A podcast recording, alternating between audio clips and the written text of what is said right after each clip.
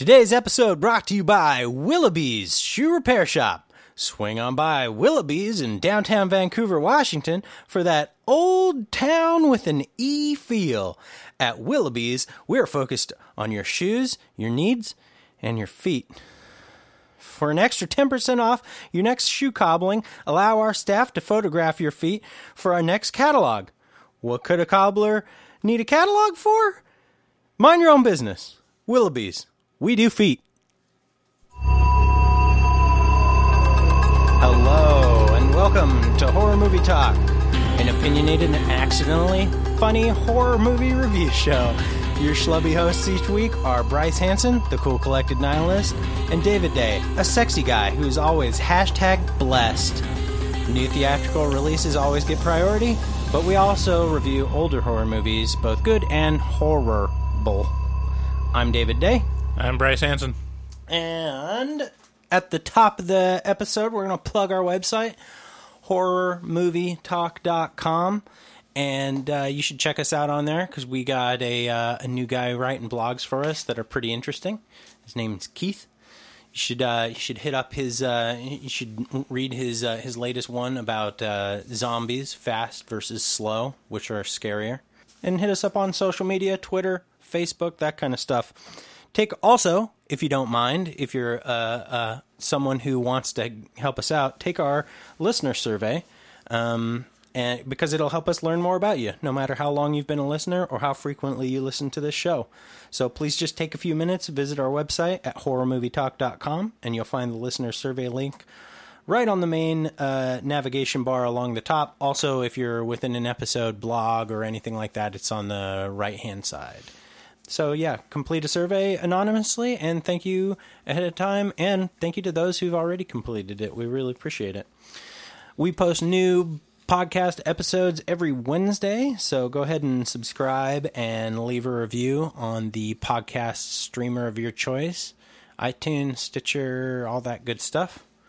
Today, we're going to be talking about The Killing of a Sacred Deer, which was a pretty interesting movie, I thought. Yeah. Yeah. Uh, we'll start out by giving a brief review and our score for the movie. We score on a scale of 1 to 10, 1 being a miserable bad movie, 5 being a totally average movie. Um, not 5 is not a bad score, it's just an average score. And 10 being a great movie that kind of transcends the bounds of just being a horror movie and is the best.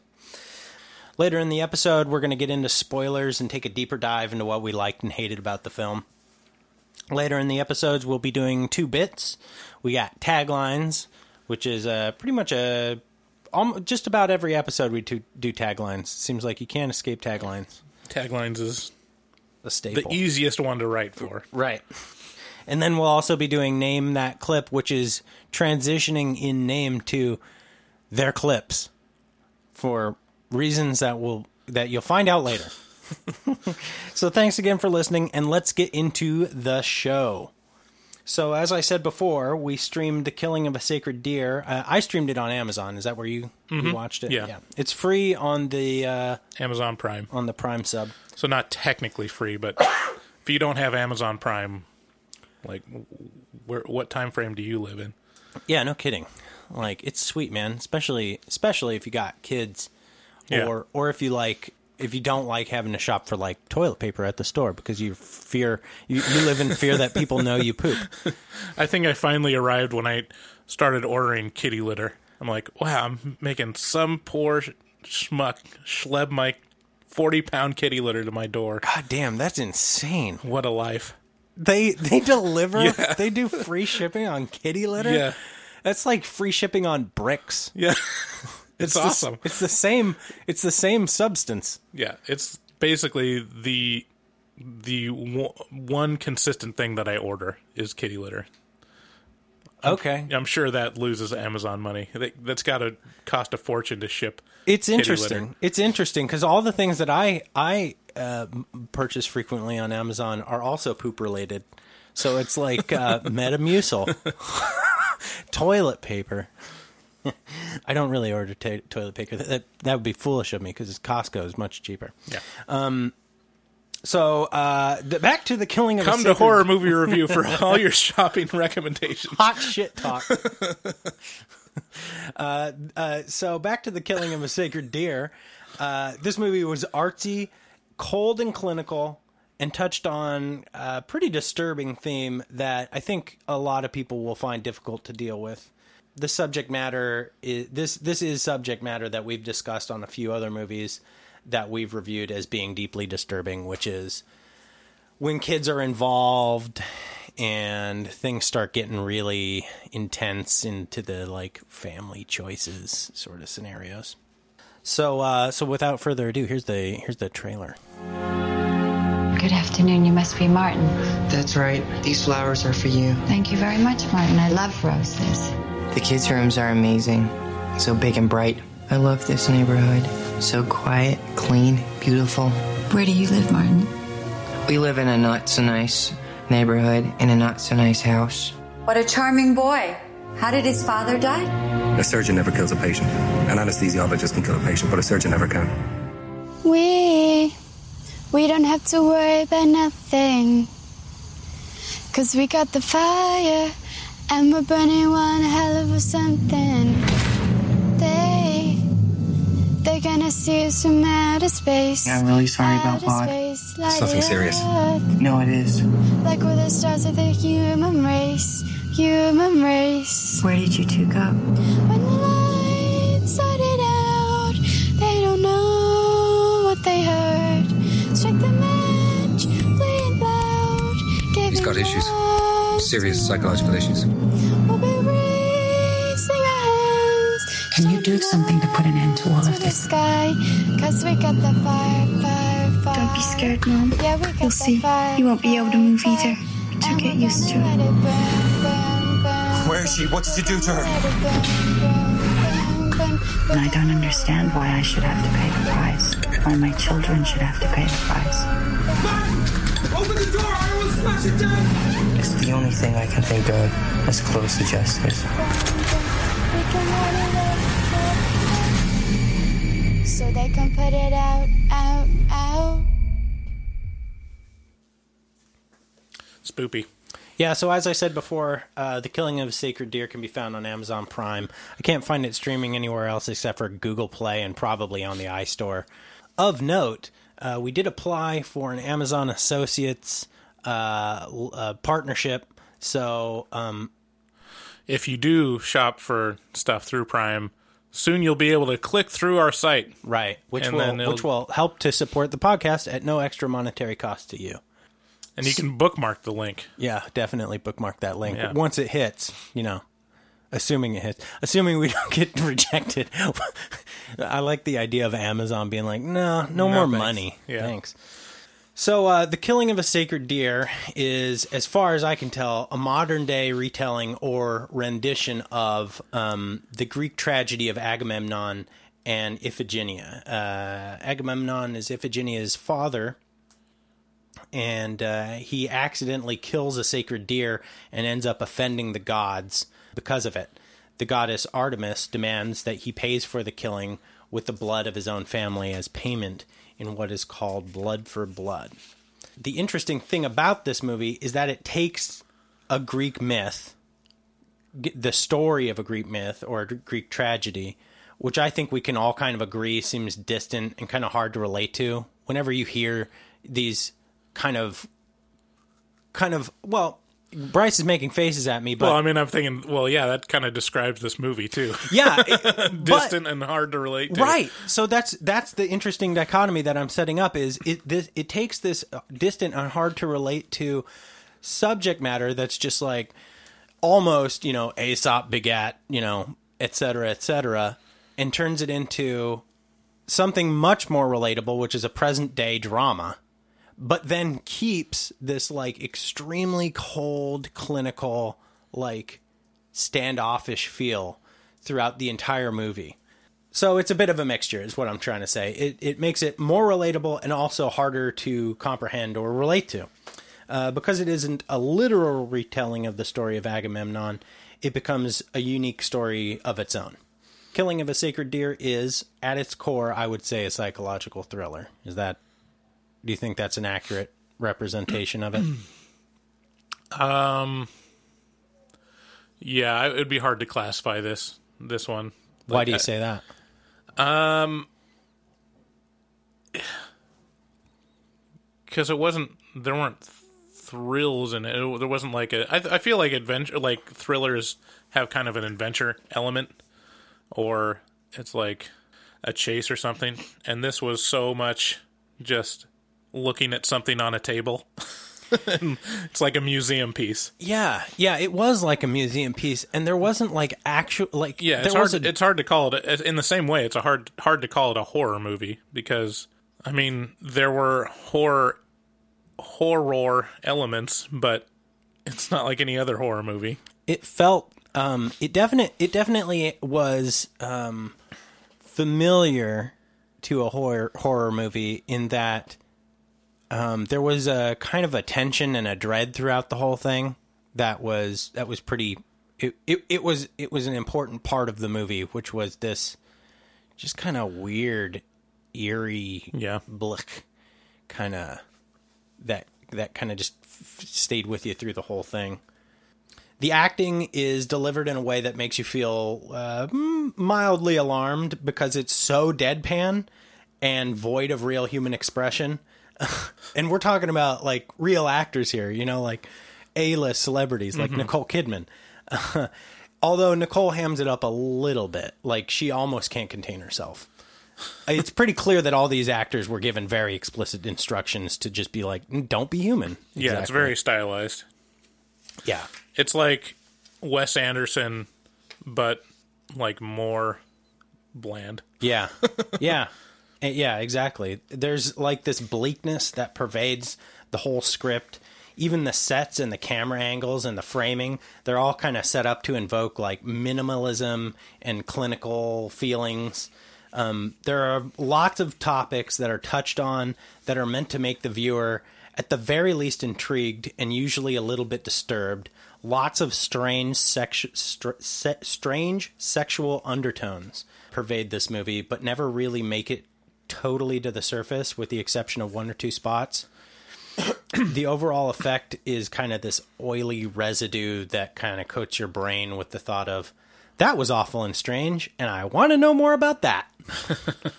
I think the actors did a great job of doing what they were told, which is not a great job of acting necessarily, but of being kind of puppets.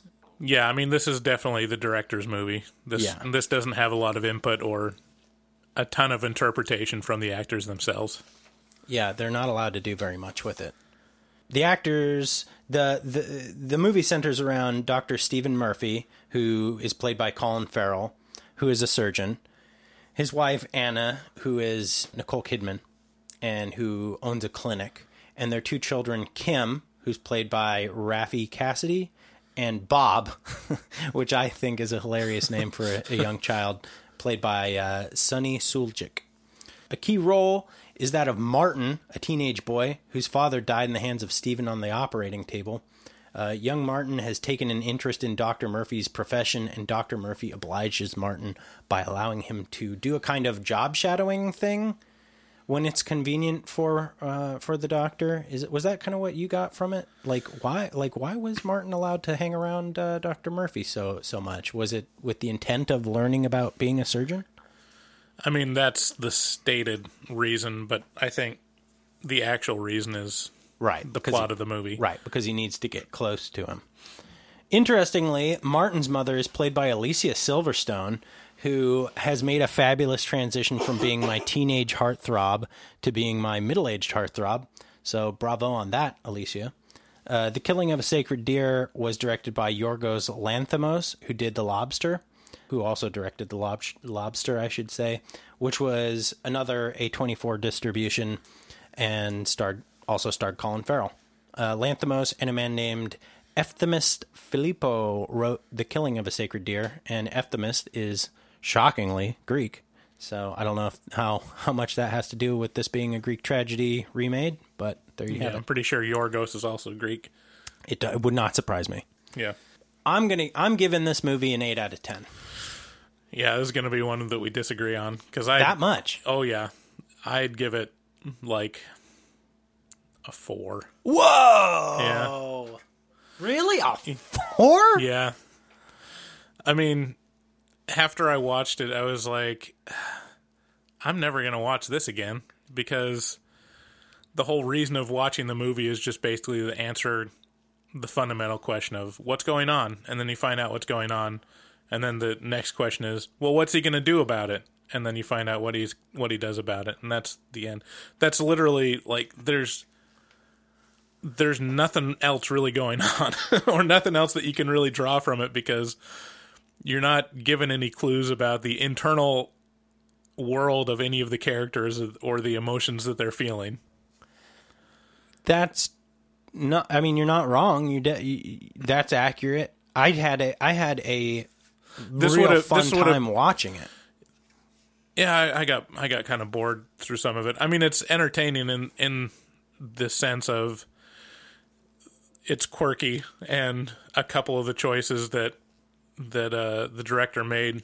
But if you're if you're going to see one of his movies, I'd say see The Lobster. Like that's there's a lot more going on in that one in terms of metaphor and satire to That- to work off of, and in terms of like commenting on uh, the social experience, even though it's the same type of acting. It's like completely deadpan and completely matter of fact dialogue. But this one, there's just there's not really a lot going on. It would have made a really great short. Like It- you could have done it in a short film, easy. It would have made a good short. Minutes. Yeah, it would have made a good short. But I appreciate the, I guess the art of this movie, uh, which sounds like a, a stuck up thing to say, but I really do. The all the shots were beautiful.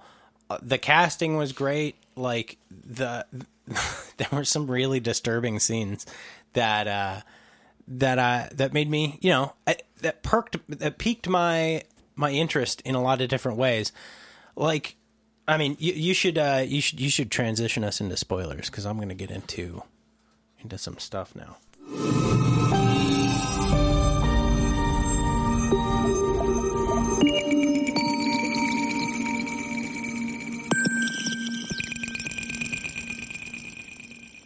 So, at this point, we're going to be talking about stuff that's going to give away the entire premise of the movie. So, if you have any interest in watching this movie without, uh, you know, without the burden of knowing the end, uh, eh, maybe, maybe skip this part.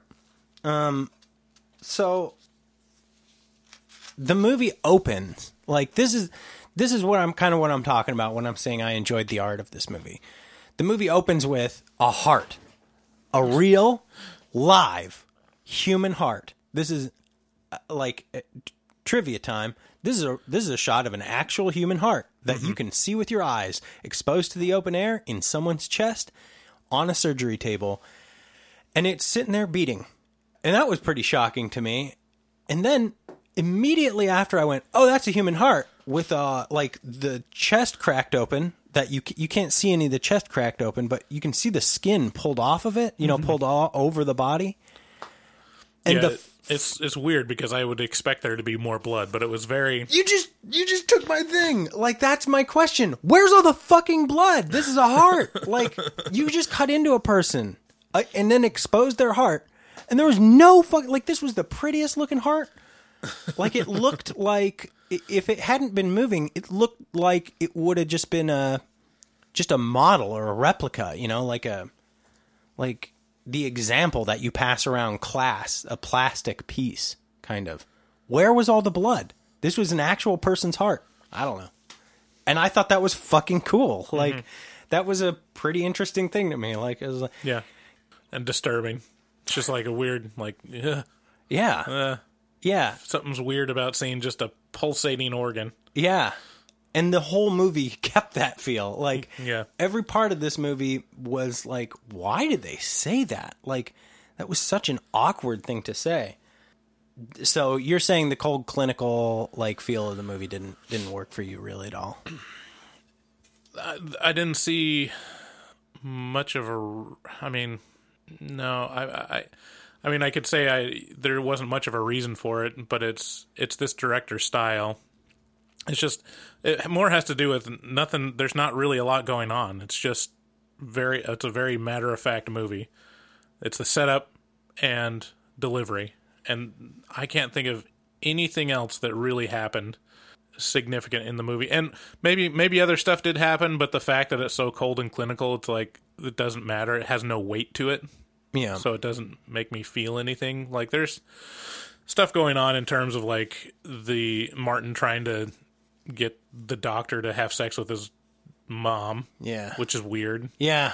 And there's like stuff of the neediness of Martin and and kind of there's probably a little bit of relationship stuff in in the doctor's family between him and um, his wife, but it's so it's so cold that it's like I don't care about any of this stuff. See, it's, it's- that's- that's the drawback of it. and simultaneously that's w- specifically why it works for me is because to is because that like standoffish cold clinical acting where it, it's not really acting and it's just l- delivering lines it it it like winds me up like it builds tension because i'm like at some point somebody's gonna fucking explode Well, I think when it works is if there's a lot of like satire or kind of um, absurd stuff going on.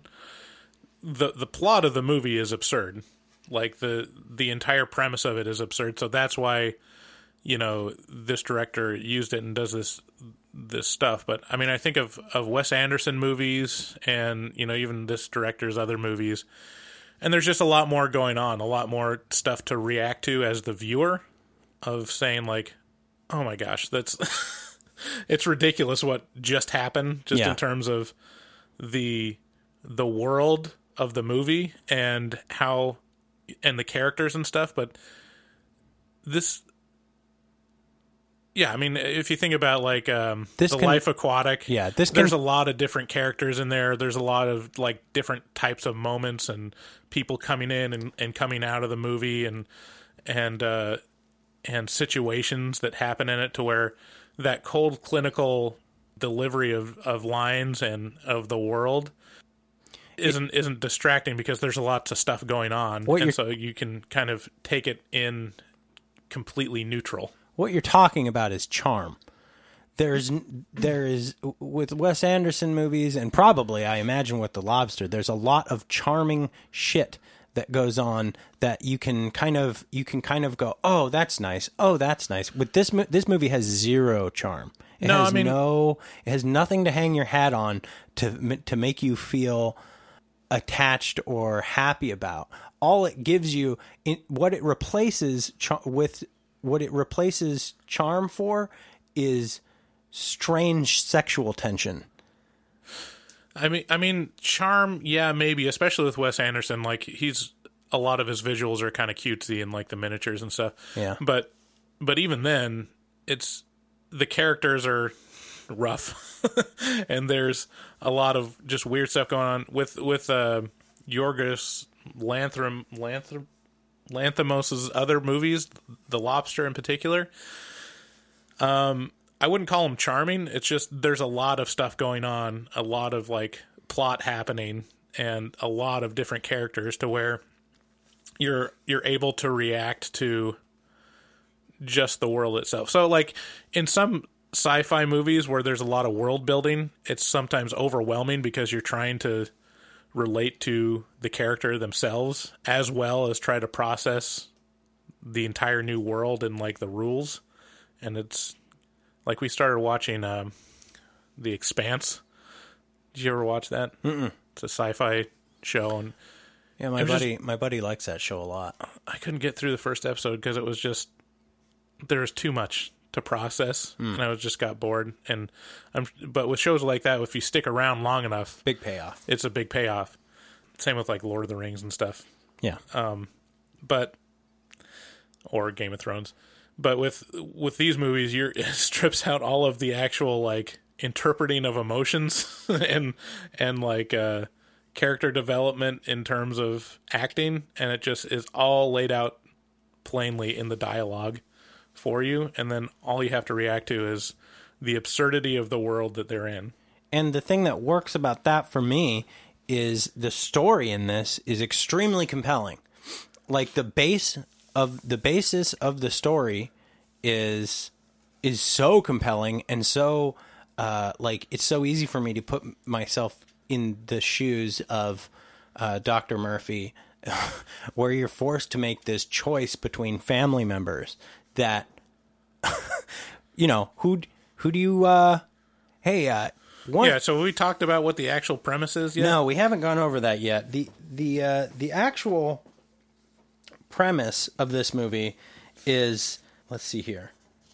It, it centers around Martin, obviously, and uh, who is the the young boy, uh, and his father died on under under the care of Doctor Murphy, Colin Colin Farrell, while he was in surgery, and so Martin has made attempts to get closer and closer to the Murphy family. Uh, I, it, it is hinted at to to essentially place a curse on them, right? And the curse goes something like this: about halfway through the mer- the movie, Martin basically uh, sets the plague on Doctor Murphy's family, and he says, "You killed a member of my family. Now you got to kill a member of your family to balance things out. I can't tell you who to kill. That's for you to decide. But if you don't, they will all get sick and die." the The curse goes a little something like this paralysis of the limbs comes first, so they won't be able to walk. And then they will refuse food unto the point of starvation. And then they will bleed from the eyes. Once they start bleeding from the eyes, death is hours away. And then death. So that's kind of how this whole thing goes. And it will continue that way until all three other members of your family are dead. Your wife, your son, and your daughter will all die unless you kill one of them. And that'll even things out, but that'll even out our blood debt between you and me. And so that's the basic premise of this movie. And it's that to me is extremely compelling in and of itself. Enough that sitting through it is kind of torturous. You know? I mean, it's the. I mean, I knew what the plot was going into it. I'm pretty pretty sure it. Maybe it doesn't lay it out in the trailer, but all of the chatter was about that. Hmm. That it's just yeah, he's he's given a choice, either you kill one of your family members personally, or all of them die because of the supernatural curse or whatever that I'm putting on you, and uh, it's really really interesting. It's an interesting premise, and just the drama's all packed up tightly in that idea. Uh, but yeah, like I said, it's that's pretty much all that goes on for the whole movie. Is well, first of all, it starts out and it doesn't tell you that it's just this weird kid, and Yeah. that you can you get the real sense that he's got some kind of power over Doctor Murphy, and he's hand, he's hanging around, and Doctor Murphy is kind of handling him with kid gloves and trying to appease him in some way and make himself available and and uh, much more than like a mentor relationship or um, or something. It's very obvious that Martin has something over Doctor Murphy's head. Yeah. And then it takes until basically the middle of the movie before um, any one of his kids starts getting sick. And, uh, Poor Bob. you know, it's all the understanding is gone unsaid until the moment when Dr. Martin's talking with Dr. no, Murphy. Dr. Murphy's talking with Martin, Yeah. and Martin just lays it out. Says, Yeah. Okay, this is what's going to happen. Yeah, here's what's up. Yeah, well, I mean, like I went into this not knowing anything, the way I I tend Yeah. to do with with uh, most movies, and so for me, like it was very effective, and uh, and yeah, it was clear that there was some like I like at first I thought was is is Martin Dr. Murphy's son like a strange son that no one can know about because he's like showing up and it's clear that he like expects his attention. He expects the doctor's attention. But why? And why is it so quiet and secret? And it's because he accidentally killed his father on the operating room table. And that's compelling. And then and then this kid like shadows him like he's like Like the, Well, he catch- stalks him. I mean, he's he's definitely stalking him and his family. yeah, you catch, but it's not in like an overt way. It's it's in an hinted at way. It's like a person passes in front in, in, in front of the camera as Dr. Murphy's walking to his car in the car garage of the hospital. Right. And it's like, who is that? But I mean, it's it's it's hinted. I mean, it's very heavily hinted at that this is this is a looming ominous person. It it just worked for me, I guess, where it uh, where it might not have worked as much for you, or it was just too much of a one trick pony. Yeah, I mean, it was just there wasn't. uh, It didn't have any twists and turns. It's just so plainly laid out, and it's exactly what you would expect would happen. Pretty much, not not really much surprises. The only the only real twist is that he he attempts to kill Martin. Uh, Doctor Murphy attempts to kill Martin, and then Martin just says like, "Hey, what's going to happen is if I die, all of your family's going to die instantly." Yeah. And it's like, oh, okay, well, there's the rub, you know. yeah and and the uh the, the other part of it is there's a lot of symbolism. It's clear that this movie there's i mean there's a lot of weird shit that's talked about. So like i had so many notes on this movie because i was like what does that mean? What does that mean? What does that mean? Why are they talking about his daughter's menstruation? Like there's a part in this movie where the doctor sits down with his family and his coworker at like a ball at like a uh, doctor's ball or something like that. And so they're all dressed up to the nines. And he says to his his uh, anesthesiologist, who he works very closely with, "My daughter got her first menses this week." And his coworker's like, "Good deal, like great, good for you and her." And then they just brush by it, and I'm sitting there going, "What the fuck? Like, who?" Who talks about this? And then and then there was another point at the at the start of the movie was similarly he was talking to the anesthesiologist and he's like and the anesthesiologist is like hey that's a nice watch you got. Is it water resistant? It's like yeah 100 meters. That's a nice watch you got. Is that water resistant? Yep 200 meters.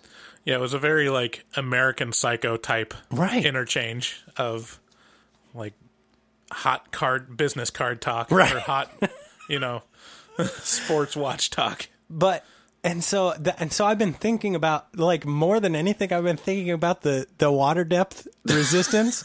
Like this this whole time being like what the fuck was that? Because everything in this movie is clearly meant to symbolize something. And so uh, because so the sto- going back to the story of Agamemnon so Agamemnon had to sacrifice this deer to appease the gods because he was planning to go to war with Troy. Like he was bringing he he was gonna do the Trojan horse, you know, at Troy, at the gates of Troy.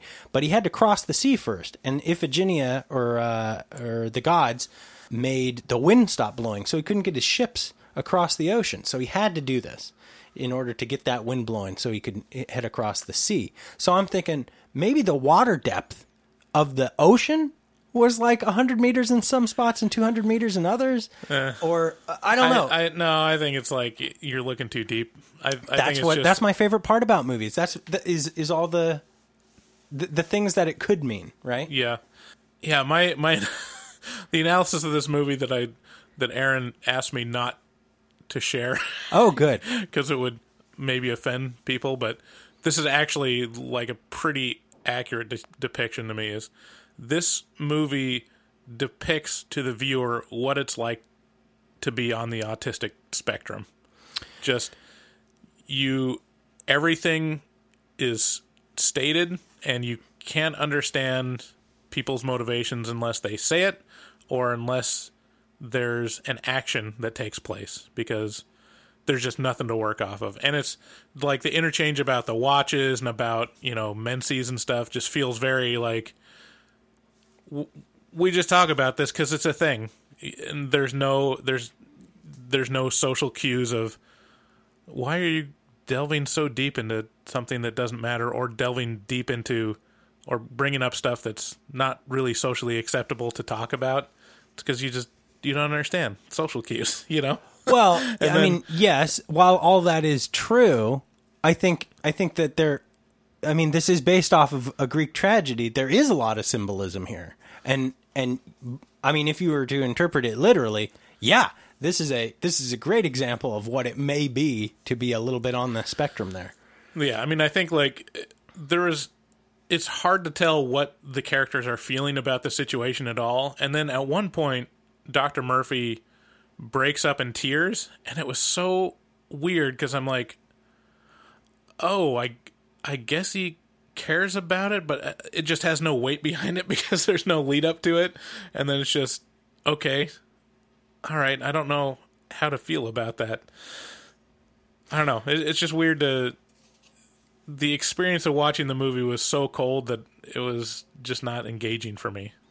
That's see, that's telling right there, because I related to it very heavily. I was like, every part of this works for me pretty good. Like it, it all, it all, it, it scratched a lot of different itches for me because I like I wanted to know more. Like I dove deep into this Greek mythology thing, so deep that on my blog write up, I I link a decent amount to the story of Agamemnon and Iphigenia, and uh, and you guys should check it out because it's uh after you watch this movie, it all becomes a lot more interesting because you can kind of link things up to oh this might have meant this or maybe them and they meant that but it's uh yeah i don't know it's it's obviously different things to different people Yeah. because bryce and i are on two totally opposite ends of the spectrum here I mean, I like movie. No, you see, that's no. the thing. It's like I like movies like this. Just this one didn't work for me, just because there just wasn't enough. There was there wasn't enough going on. I don't know. Will this movie stick with you a long time Not really. No. see like it made a big impact on me because because I re- I related to it. I was like I was like what if like what if someone came along and, and made me choose it, someone in my family. I always I always heavily like I as soon as you lay down an interesting premise like a, compelling premise in a movie, I I latch on and then I and then I instantly relate. I just go let's let's do this. Let's let's bear it out to the end and see where where where my mind goes with it. See, that's the thing. Like I, I, it's a missed opportunity because I would be like that if they delved a little deeper into the effects of it and what it would look like in real life. But as it was directed and as the movie was, it was no more in depth than a thought experiment. It's like just an ethics experiment of like, okay, you're you're a s- um, psychology or your uh, what's it called? Philosophy professor says okay you're put in a position where there's a speeding train and it's out of control doesn't have brakes and you're at the switch one will save the train full of people but it will kill someone that you love and then the other way will kill all the people on the train but save the person you love and that's Yeah. literally just the setup of this movie and I mean the same the same feelings. It's just it's all up in my head of like, yeah, that would be an interesting dilemma, but I don't like I don't internalize it because I'm like, oh, what would I like? I don't go that deep and just be like, yeah, it would suck. I'd probably just have to kill the person that I love to save those people. You know, What uh who would you choose who would I choose to kill? to kill? Yeah. No, it'd have to be chosen for me. I wouldn't do it. Oh, if- you'd let them the- all die. No, I mean if I Oh, if that was like the thought experiment, Yeah. kill someone that you love. Yeah. Yeah, I'd, I'd probably choose my dad. He's getting old. It's like, yeah, It's- it's he's not he's part of lived a full life. It's not part of this. Yeah. No, this is your this is your your immediate nuclear family within this house. Oh, house. my immediately nuclear family. yeah. Um, You don't have to answer that, but we can we can wink at each other.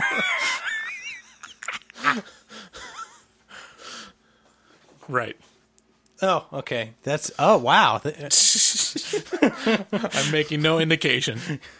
He blinked a lot. But yeah, I mean that's that's the deal. It's like that's th- this movie presents a thought experiment, and then it doesn't make you go through it any more than just say like, well, this is a hard choice to make, but you got to make it. Yeah, and the and the way that Doctor Martin or Mur- Doctor Murphy uh, decided to choose was by not choosing, kind of in a strange way. Yeah. well, I mean, that's the that was probably the most interesting part of the movie is his process of like, okay, It- yeah, I gotta confront this, and then he starts like interviewing the school counselor. yeah. He's like, "How good are my kids? Yeah. Which one would you say is better?" Which one shows like, would you say, the most promise? and and even the principal's like, "I don't know how to answer that Yeah. exactly because you yeah. know they're He- yeah, he just says, "I I couldn't tell you that." It's like, ah, damn it! Yeah. Like he doesn't get any any help in terms of how to choose. and then they all start like then then it becomes like a competition in the family it's the fucking most disturbing competition i've ever seen which is which is who loves daddy more and so and so and, and like the little girl and the little boy will be like so they're both paralyzed in a bed in the same room and at one point the, the kim uh, the little girl says to bob she's like you know, he's just going to have to make a choice here shortly, and he just doesn't have that much time into you, you know? So, I mean, it's going to suck when you go. And, I mean, you got this whole thing first, so if he doesn't choose anyone, you're to be the first to go. So, in closing, in summation, can I have your MP3 player when you die? Please. Please, can I have your MP3 player when you die? Bob, Bob, answer me. Can I have your MP3 player when you die? And then Bob's like, fucked up. He's like, "Oh God, oh God, Dad." So he's like, try. So he drags his little paralyzed ass out of bed and tries to do the dishes. Or something like he's like, Dad, I, I got to put away my toys, and his dad's like, No, man, you got to sit down in bed. And he's like, I really, I just got to, I got to do this because I got to be a good person. Yeah, trying to curry his favor. Yeah, that's that. That was the most interesting part of about about the movie. yeah, Is just the dynamics of of what the characters do in relation to realizing their position. But that comes pretty late. There's not. That's like towards the end of the movie. yeah. It's the, it's the last third. Yeah. Let's let's delve into this. And this will give my cards away or maybe, but if you were put in this position, who would you choose? I just asked you that question. I know. I yeah, I'm I'm not I'm not answering. That's ridiculous because because quite frankly, I mean, until you're put into that scenario, you you, you can't really. Uh, even when you're in that scenario, you can't really give an, an honest scenario, uh, honest answer. I don't believe I mean, because to me it would be I mean, it's got to be the wife, right? well, that's so. But I have a I, I, have an interesting scenario because my wife's pregnant right now.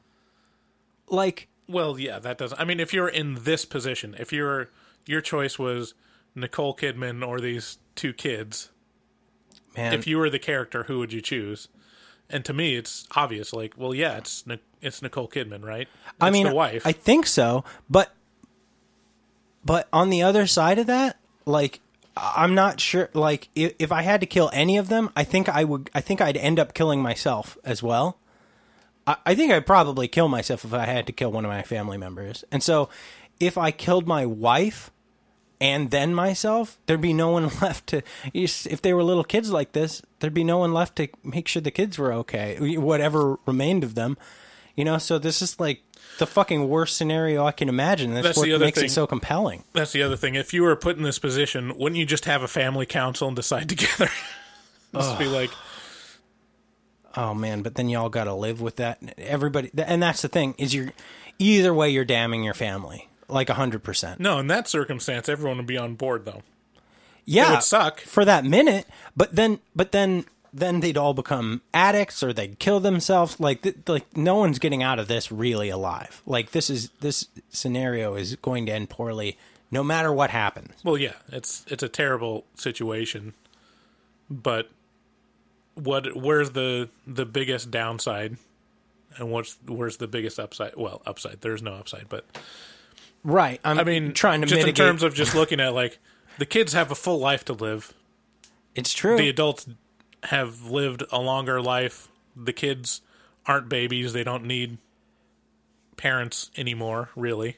Yeah, I mean, if you're looking at it as a cost benefit analysis, like purely, and that's kind of what you'd need to do. Mm-hmm. Yeah, the kids should probably live. On the other hand, I'm It would. Oh man, I, like I if I killed my wife, I I'd I'd kill myself. like I, I imagine that's Well, no, you wouldn't because you'd have your daughter to take care of. You wouldn't be able to. yeah. It's really it's a it's a it's a super brutal concept that I'm impressed that we It's a self-chosen tragedy in Right. your family, Right. Which would would add to it. But I mean, people have tragedies in their family. People, parents die, and the other parent moves on, yeah and so yeah, that. yeah, it would be very. It's a very hard decision. I mean, it's it's also. I mean, there was an, the other movie that I haven't seen is Sophie's Choice, which presents. I think it's Meryl Streep, and it's in during the Holocaust or something, and she has to choose between her kids which one yeah survives. yeah So it's that's right. the the choice. The the dilemma is not unique to this movie. no, I think yeah. I mean, it's a Greek myth.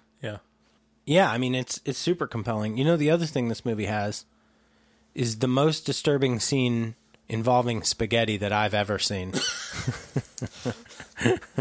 yeah there's there's a couple there's a couple moments where this type of direction really works and that was one of them yeah, where Martin is sitting down with Nicole Kidman to like to like tell her about uh, what was he telling? He was telling her about how he ate spaghetti just like he thought he ate spaghetti just like his dad. yeah. And he's got this big fucking plate of spaghetti and he's just it's almost like he's building up a sweat. Yeah. like he's building up a sheen while eating this spaghetti. He's like i just i always just thought i ate spaghetti like my dad. Well he's, at, he's just like yeah I you know I was trying to find things that well I don't know if he said that but he's like I eat, learned that I eat spaghetti just like my dad. I put my fork in it in the in the spaghetti and then I twirl it around on the plate and then I pick it up and eat it like this. It just puts like in a, half a plateful in his mouth and then he just and goes she's like uh, she's doing what any normal person would do watching this being like what the what the hell is going on? And then he just goes and then i learned that, that that's how everyone eats spaghetti.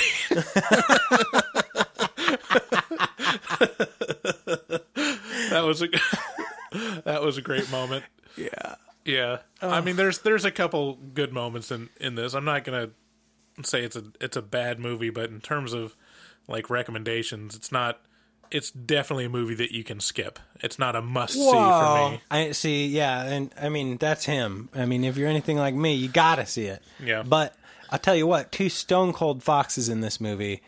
Alicia Silverstone, who is regretfully not in it very much, but she goes to some extreme lengths to try to seduce uh, Dr. Murphy, including sucking on all his fingers. and, and, and he reacts to it as someone who is on the spectrum might. Um, and, uh, and Nicole Kidman multiple times in this movie. So it's revealed that Dr. Murphy can't like like his kink is prepare yourself. He likes it when people have been placed under general anesthesia, aka knocked out completely. He doesn't act on this in the movie on a patient, but obviously that's where he got the kink and Nicole Kidman is happy to oblige and just when it's time to uh time to make happy at night she just lays down on the bed and goes limp. Yeah, that's that's a major takeaway from this movie is that Nicole Kidman has still got a banging body. Yeah. Oh my gosh. She's very pretty. yeah. Yeah, you get to see her in uh in underwear. So that's And topless from a distance. Oh. I mean, if we're gonna go whole uh Mr. Skin on this. Yeah. We're not. oh, I guess we did. Um oh yeah, there was another weird like just one last like super disturbing thing in this story that I think everyone that I think everyone will forget because you haven't mentioned it, but there's this part where Colin Farrell, uh, Dr. Murphy is trying he's like he's like had it with Bob. Like Bob is in the hospital and he just won't walk, and Colin Farrell doesn't want to believe that this curse is real, and so he like gets he like picks Bob up and like starts dangling around like a like a marionette, and and and Bob's just like you know he's getting tossed around and he feels bad, and and Colin Farrell's like, look kid, like let's play let's play secrets. Like you want to, like I'm going to share a secret with you, and you share a secret secret with me. And the secret that you're going to share with me is that you can really walk. Okay, but here's my secret to you. When I was a little kid, I walked up on my dad, who was asleep in bed, and I touched his wiener until he, till he came. Okay, you go. and I was like, "What the fuck? what? What? What's happening?" There was a, there was a lot of moments like that that were just like, "What the fuck is going on? What are they talking about?" Yeah. And uh, a lot of fixation on like male body hair. Yeah, just a lot of weirdness. Yeah, Yeah, it is was great. Yeah. So uh, then, the end, he makes a choice, and I'm not going to tell you how. So you're going to have to watch the movie now. You already told him that he doesn't make a choice. He kind, he, I mean, well, yeah, no, he he he makes a choice to not make a choice. Right. Right. Even when you choose, that's a choice. Even when you choose not to choose, that's a choice, Bryce. So, final recommendations. Uh, who do you think would like this movie? If you like quirky movies, if you really like Wes Anderson and just can't get enough of that type of movie, if you've liked uh, this director's other movies, um, if you like Dogtooth or, or The Lobster, if you really like them, you you should see this one. If it was just like okay, then you can you can skip this one. If you like American Psycho, you'll like this movie. I'd say it has a it has a similar vibe. Yeah, Yeah, and uh, I like like I said, for me, it's an eight out of ten. For Bryce, it's a four. Yeah. So big big split on that. So with that, uh, we're going to transition into taglines.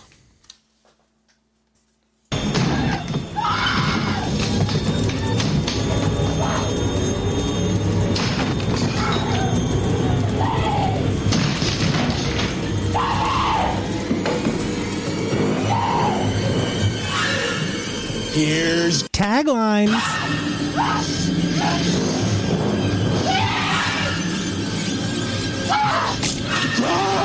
Ah. So, interesting thing about this movie is it was given no taglines out the box. So, these these taglines that we're coming up with are the only to my knowledge, the only taglines that exist for the movie. So, you're welcome uh The Killing of a Sacred Deer. How many you got? I got 3. Okay, I got four. Killing of a sacred deer. It's not a sacrifice if you're already dead inside. The Killing of a Sacred Deer. The best segue ever to get your parents to pick a favorite. Killing of a Sacred Deer. A movie on the spectrum. Oh, that is poor taste. What?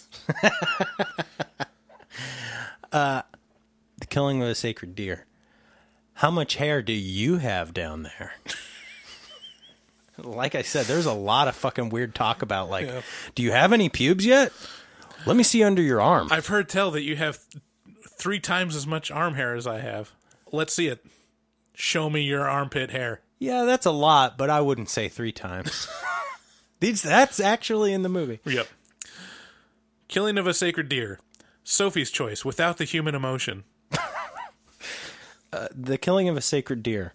What about Bob 2? The untimely end of Bob. you know, you remember that movie with Richard Dreyfuss and and uh and uh wh- who was his name? Bill Murray. Yeah, Bill Murray. Thank you. Killing of a Sacred Deer. Do you understand? It's metaphorical. My example, it's a metaphor. I mean, it's a, it's symbolic. I don't get it at That's all. that's a quote from the movie. That's something that Martin says to.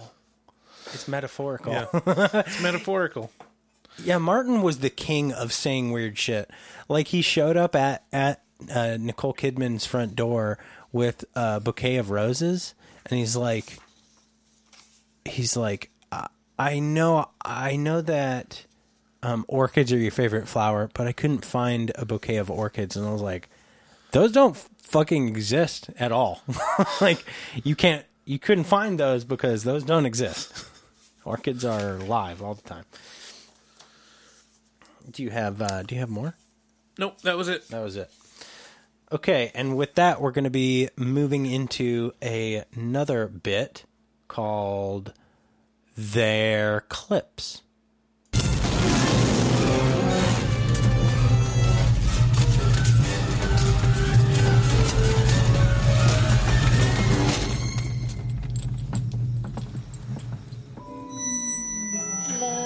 Clips. It worked out really well. Yeah, it worked Yeah, out. I like that. So this is a this is a game where I've prepared uh, five audio clips uh, for from horror movies for Bryce, uh, and he has to guess the movie and the scene that it came from. So there's two points available for each clip. Uh, so play along and let us know how you did on our blog po- on our blog post at horrormovietalk.com. So Clip one. clip one. Wouldst thou like to see the world? No, yeah. What will you from me? Dost thou see a book before thee? Well, that one's easy. That's the witch, and that's the last scene after uh, all her family's dead and the devil is talking to her through Black Phillip. You got to give the audience a little bit of time, like a skosh. Too bad. Okay. Fair enough. Two points for that one. That's accurate. That came from the witch at the very end.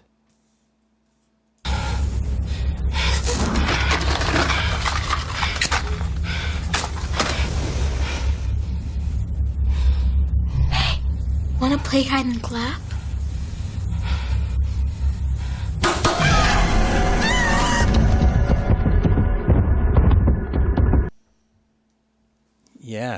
Ahead. You want to play hide and clap? Hide and clap. This is from. You need some help? A little bit of help? Uh, yeah, give me a clue. This is from a jump scare laden movie.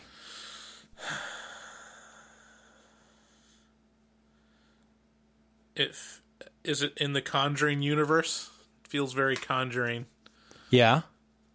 Let's say Conjuring Two, because I haven't seen that one. And it's the scene where a girl says, "We want to play hide and clap." Well, that second, the second one is, uh, uh, that wouldn't get you a point anyway. But, but uh, no, it's this is from The Conjuring, the first one. oh, is it? Yes, and this is the one where th- this is the part where the mother is hearing claps throughout the house at night.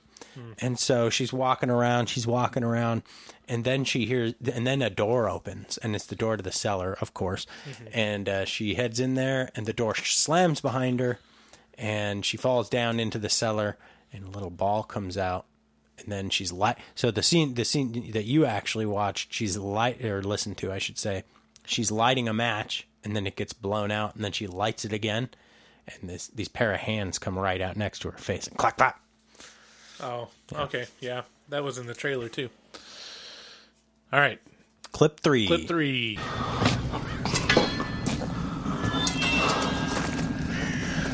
You guys, uh, going camping? Hey. Hey. Now look, we don't want any trouble, all right? So just Okay, back okay, off. oh, okay, okay, okay, I'm sorry. Oh God, I've seen this movie. I'm trying to remember. what- Guys, going camping. He's having such a good time. Oh God, what is it?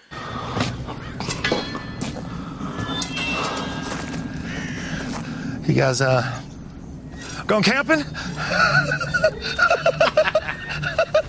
Hey, hey. Now look, we don't want any trouble, all right? So just Okay, back okay, off. oh, okay, okay, okay, I'm sorry. Is that Tucker and Dale versus Evil? Yeah. Um, so that must be that must be early on in the movie. like when Yeah, they're on the boat or something like that. It's before anything happens. Yes, yeah, I'll give I'll give that both both those points too. Yeah, it's it's when they're at the gas station and he walks up that swinging that like sheathing sound of metal is the, he The scythe or whatever. right he Yeah. has that scythe and he's walking up to these hot girls and he's like I don't have a chance with these girls and and uh and Tucker's like or Tucker's like go on just talk to him you just got to talk to him and so he walks up with this scythe and he's like, You guys going camping? Just act natural. And, Uh, yeah. That's such a great movie. That is a great movie. If you guys have if you guys are in the mood for like a horror like comedy, like a primarily just a comedy, Yeah. Watch. Don't see it. Don't look up anything about it. Just go watch it. it's a great movie. Track four. Jesus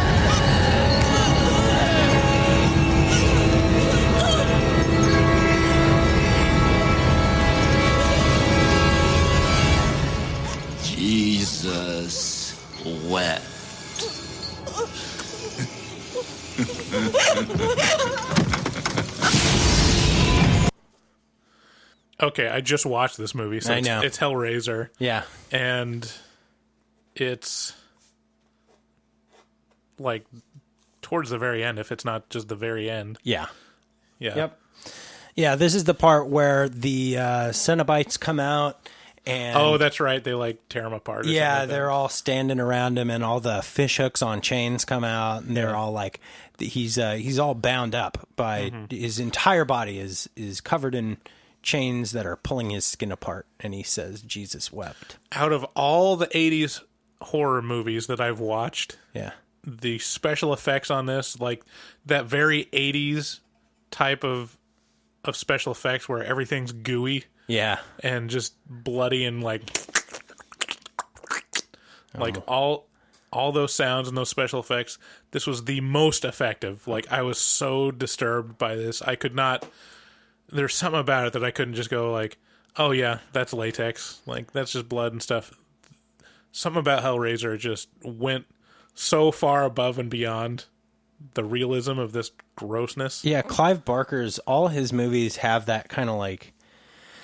It's a gross. It's a gross feeling that Yeah. comes with it. That comes with it. That's just like I don't. I don't. I wish I didn't see that kind of almost. Yeah. Yeah, I knew you had watched that movie recently. See, the trick with these things is they need to be well known enough. These clips are kind of hard to grab. Yeah. Because they need to be well known enough that people in the audience have stand a chance and that you stand a chance. And those are two, you know, they so it has to be kind of a well known thing. Yeah. I don't know. Here's clip 5. Man, game over, man. It's game over. Do it again. Game over. Man, game over, man. It's game over. Yeah, this is Aliens. Uh-huh. Bill Paxton. Gosh, what ha- what what just happened to to where it was game over? I don't know. I mean, it's what did happen that that he reacted to that? A bunch of people died, Yeah. and like, yeah, a bunch of did people their died. did their truck break or something like that? Yeah, Like they the truck- lost. They, I believe, they lost their um, atmospheric transporter, so Yeah. they, they lost the ship. right. I'll give you half a point on that one. So Bryce got five, six, seven and a half points. Damn, that's that's pretty good. How'd you guys do? Let us know at horrormovietalk.com on the uh, post for this episode. All right, guys. So with that, that concludes our episode of Horror Movie Talk. Thank you for uh, thank you for listening, and as always, you know, check us out on our website horrormovietalk.com. Hit us up on social media. Take our audience survey, which is on horrormovietalk.com, uh, if you want to help us out. And uh, you know, as always, share our episodes if you can. We really appreciate it. It's it's one of the only ways that we can uh, grow our audience, and uh, and we are growing. So we really appreciate it. And uh, you guys have a great rest of your day or night.